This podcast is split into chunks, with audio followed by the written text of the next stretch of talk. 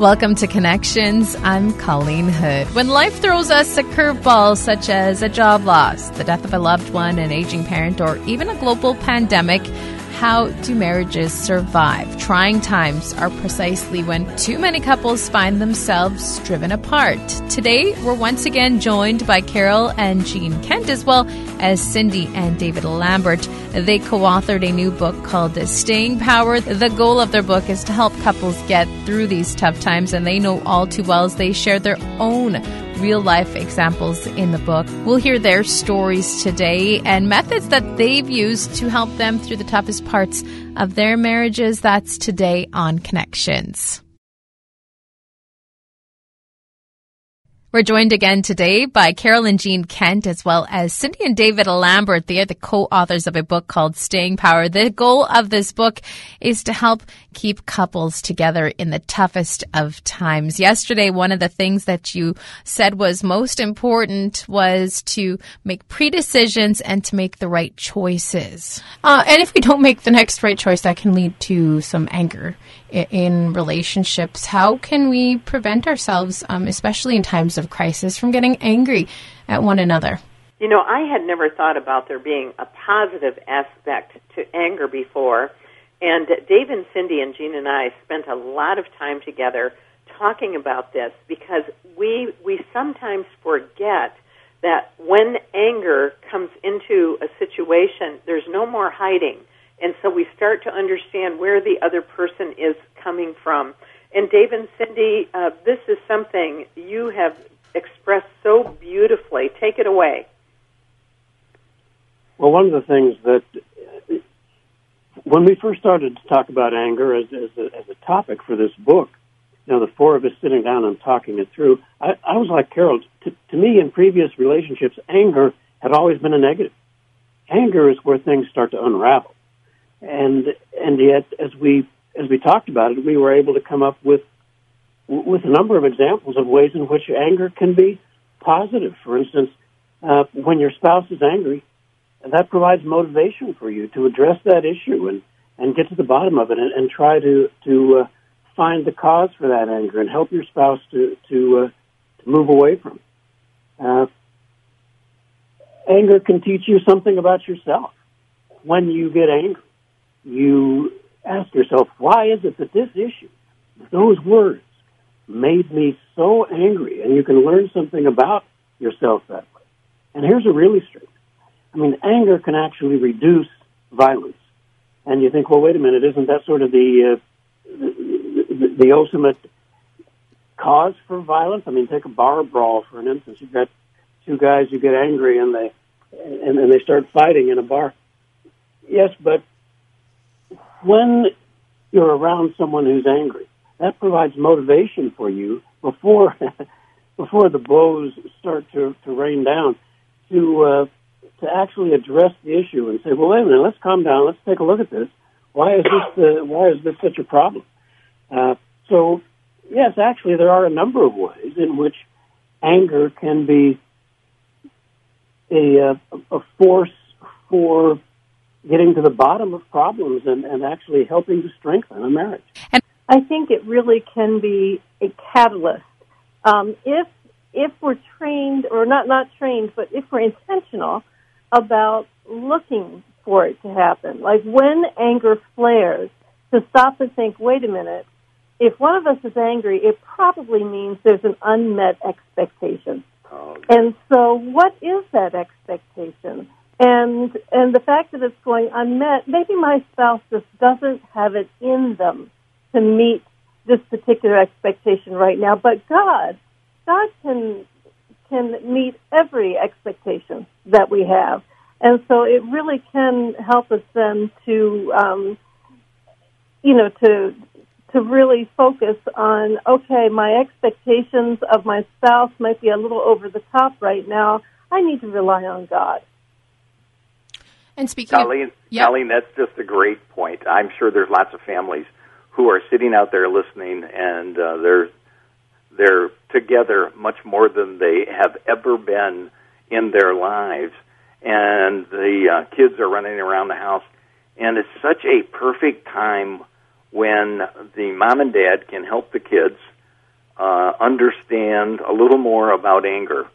And uh, j- just speaking as a dad, I'm sure there's, I know there's times in my past when uh, anger cropped up, and if I could only at that point have spiritually looked at it and discussed it openly, um, which is a great opportunity for us as a family then to discuss when that anger would crop up in our family relationship.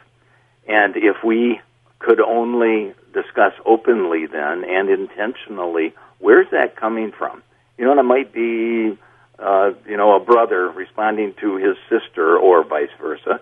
But oftentimes it's a men, it's a man's problem, but I know women have it too. But it gives us a great opportunity for some spiritual teaching about who we are as people and how God wants to uh, help us through life and encourage us and to take care of the, the problems we often bring on ourselves. Now, we've heard faith come up a lot during our discussion over the past few days when it comes to crisis and relationships. How important is faith? I think It's absolutely. Oh, Go ahead. it is. Go ahead, Cindy. this is so good. I was going to say it's absolutely critical. Um, and you know what's interesting is often couples aren't necessarily in the exact same place in their faith walk. Um, you know, one cup, one uh, spouse may may be a little bit more trusting of God than the other, or have a little bit more experience with um, with answered prayer than the other. And I think this is where we need to see any crisis that hits as an opportunity to grow our faith. You know, it's when we we actually grow when we kind of reach the limit of of our faith, and we need to take the next step. Uh, and so when when crisis does hit, I think that we can say, "Okay, Lord, uh, you're about to grow my faith here. I'm going to see you as bigger than I thought you were because you're going to help me through this situation." Now, in your book, you've encouraged couples to take time out, but in a lot of situations, couples can't even think, let alone sit down and take a time out. So, how do people do this? I think for Gene and for me, this has been one of the most important aspects of making it through an ongoing uh, challenge in our, our marriage with having an incarcerated son. And we were used to being controllers. We're first born both of us. And you know what that makes us, Colleen? Bossy. we like to be in charge. We like to get through our to-do list. We like to make sure everything is orderly and taken care of. And uh, suddenly we realized we were in this impossible situation. And we had to learn how to take short breaks outside and breathe deeply. It was really good to be out there in God's gorgeous creation and something we started doing was to take three mile walks a day on our at home days, and we would make those prayer walks. And we would have our eyes wide open and we would say, Lord, thank you for the beauty of this day. We're so grateful for all you've done. And uh, Gene would say, and Lord, would you take care of our son and protect him at the prison today? Give him an opportunity to mentor, encourage, or instruct a fellow inmate or to bless one of those corrections officers. And then I might take it away and say, Lord, would, would you bless Gene's 91 year old mother today? And we found through taking those walks and praying out loud with our eyes wide open that it brought us together spiritually and as a couple, and it was very powerful.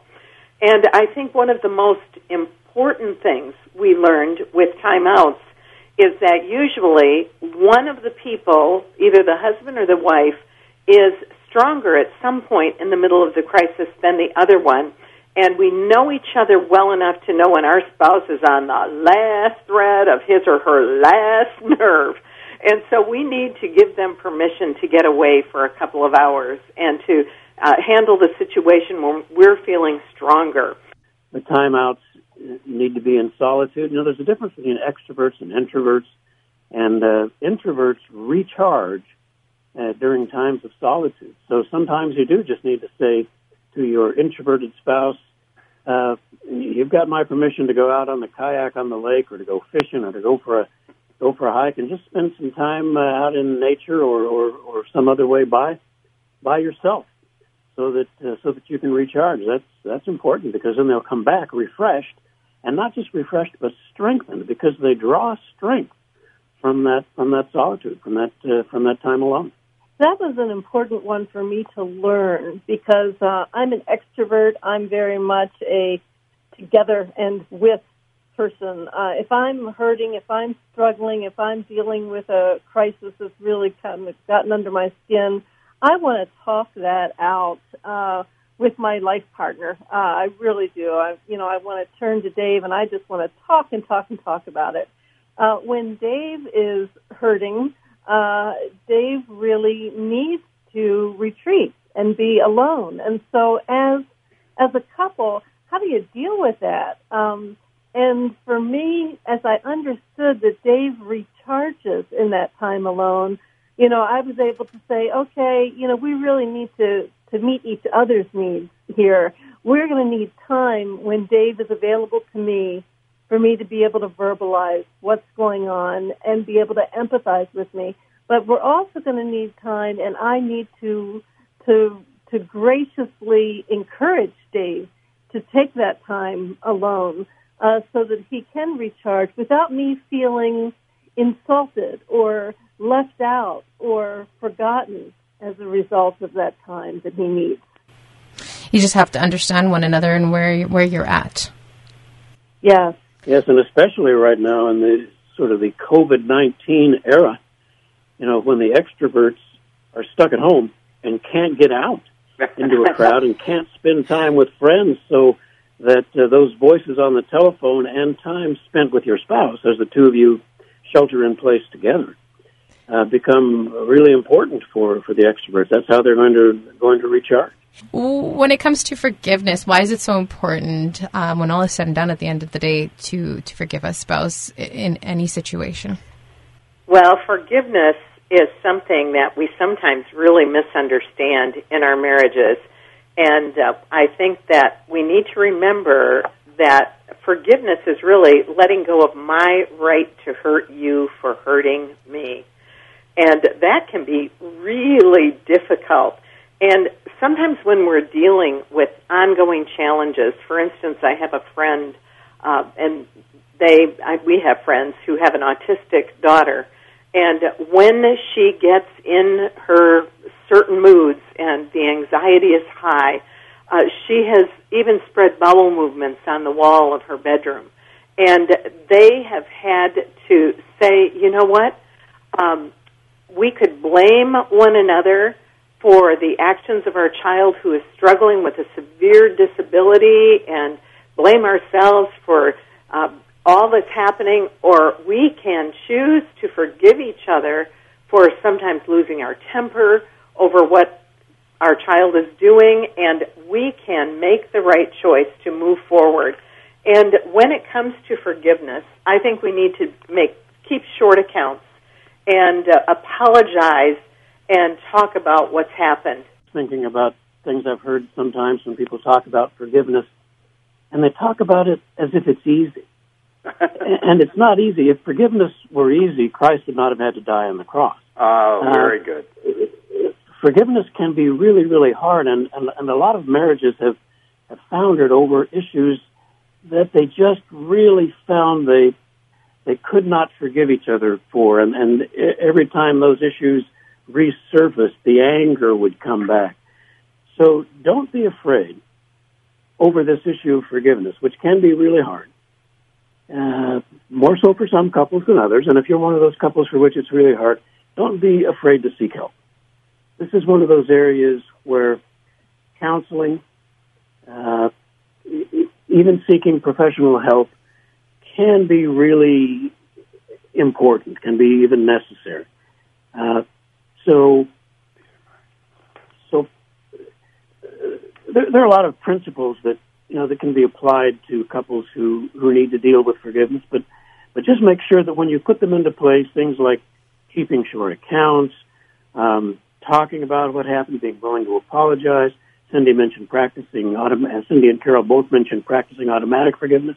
Those things are good and they're really important, but when none of them seem to work.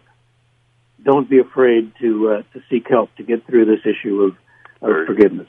I think one important thing to remember about forgiveness is that forgiveness really is a process.